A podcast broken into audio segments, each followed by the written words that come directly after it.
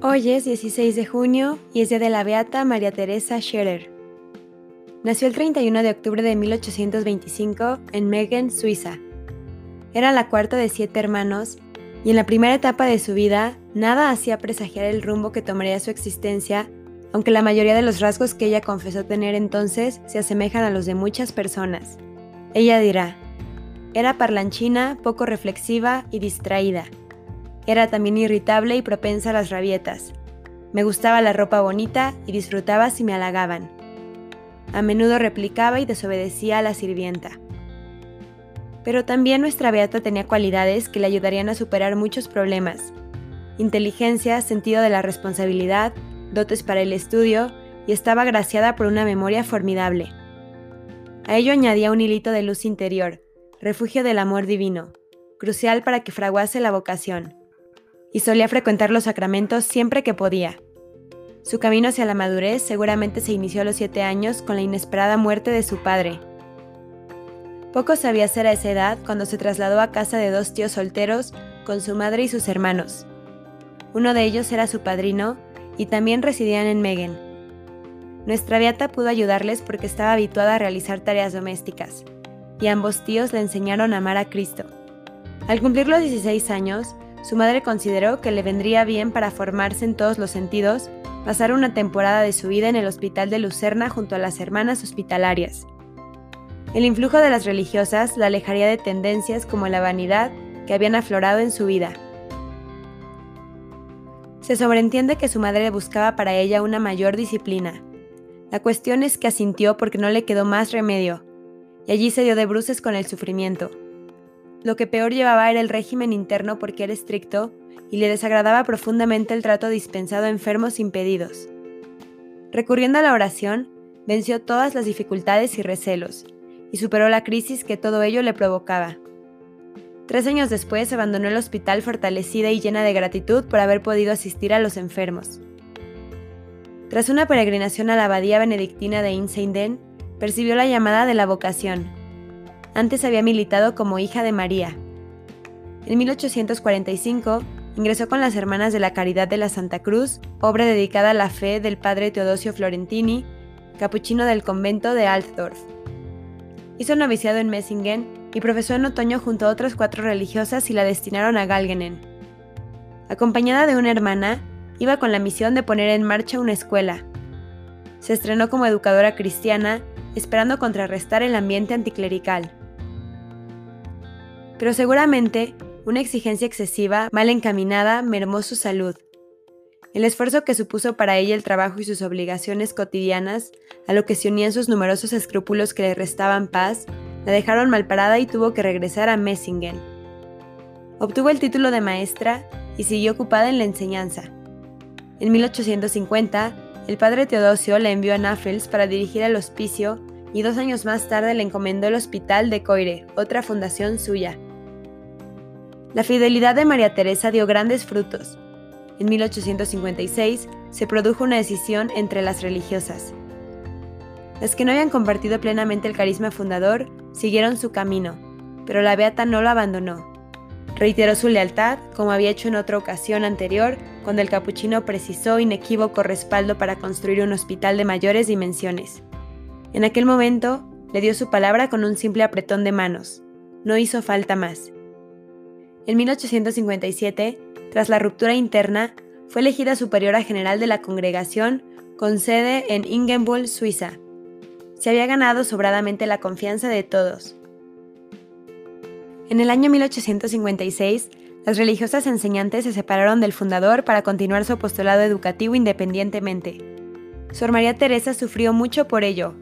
Oró, se aconsejó y finalmente comprendió que Dios deseaba que ocupasen el futuro de las obras de misericordia espirituales y corporales, y le reiteró su lealtad al Padre.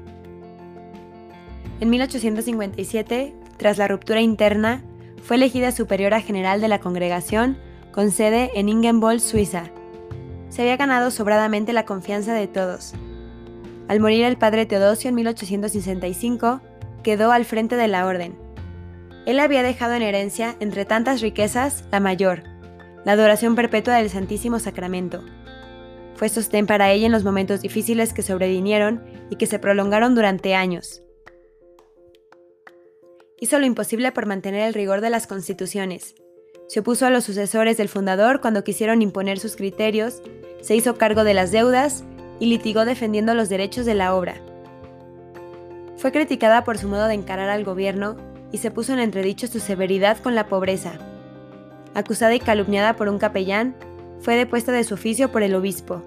Entonces le dijo a una de las suyas en confianza, Tengamos presente a nuestro Salvador y a las innumerables ofensas que recibe cada día. A mí no se me trata mejor, como usted ya debe saber. No importa, pues no se puede contentar a todo el mundo, con tal de que Dios esté contento de nosotros.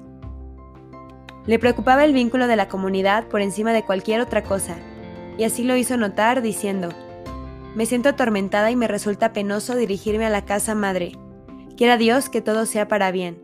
Lo esencial es que nos mantengamos unidas y que nos amemos, que llevemos juntas la cruz y el sufrimiento. Nuestra beata soportó todo heroicamente, orando sin desfallecer. Al resplandecer la verdad, volvió a ser repuesta en su cargo. Fue creadora de escuelas y hospitales para minusválidos. La salud no le acompañó y en 1887 se le diagnosticó un cáncer de estómago.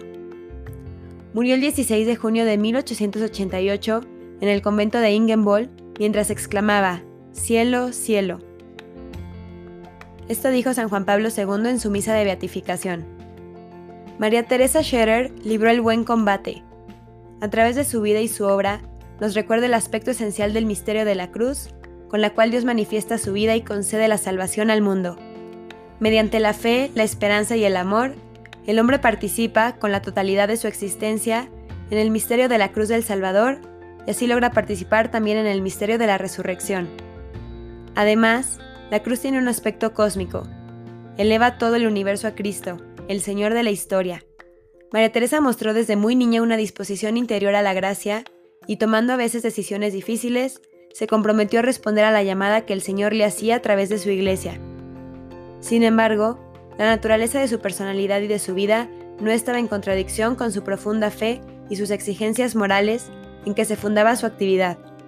Por el contrario, puso a disposición todos sus talentos para desarrollarlos plenamente y permitir que dieran fruto, tanto en su vida personal como en la misión que se sintió llamada a realizar a favor de sus hermanas y hermanos. Así descubrimos el misterio de la unión de todo hombre con Dios. La respuesta a la llamada de Cristo y su seguimiento nos hacen libres de un modo admirable para que desarrollemos nuestros talentos plenamente. Después de haber comprendido el dolor y el destino de los enfermos, se decidió a consagrar su vida al Señor como religiosa, en la Congregación de las Religiosas de la Caridad de la Santa Cruz de Ingenboll, que había fundado, ante todo, para servir a la juventud, decidiéndose luego a servir a los más pobres y marginados, de modo que, al final, mereció el apelativo de Madre de los Pobres. Abandonó su actividad docente, que le había granjeado tantos amigos, para seguir la voluntad de Dios, María Teresa supo que la obediencia es el camino más rápido para alcanzar la cumbre de la perfección. En ella encontró la verdadera felicidad porque hizo de su vida un don de amor al Señor y a los pobres, a los que Él ama con amor preferencial. María Teresa es un ejemplo para nosotros. Su fuerza interior brotaba de su vida espiritual.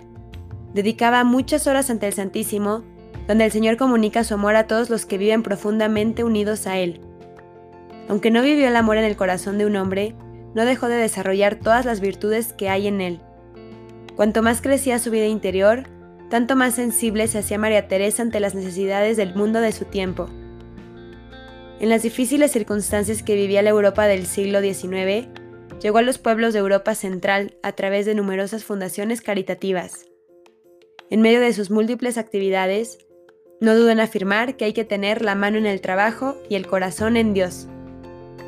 Una preocupación particular la impulsó a ser fiel a su compromiso bautismal y a sus votos religiosos. El compromiso de imitar a Cristo es el triunfo del amor de Dios que se adueña del hombre y le pide que se esfuerce por servir a este amor, conociendo la debilidad humana.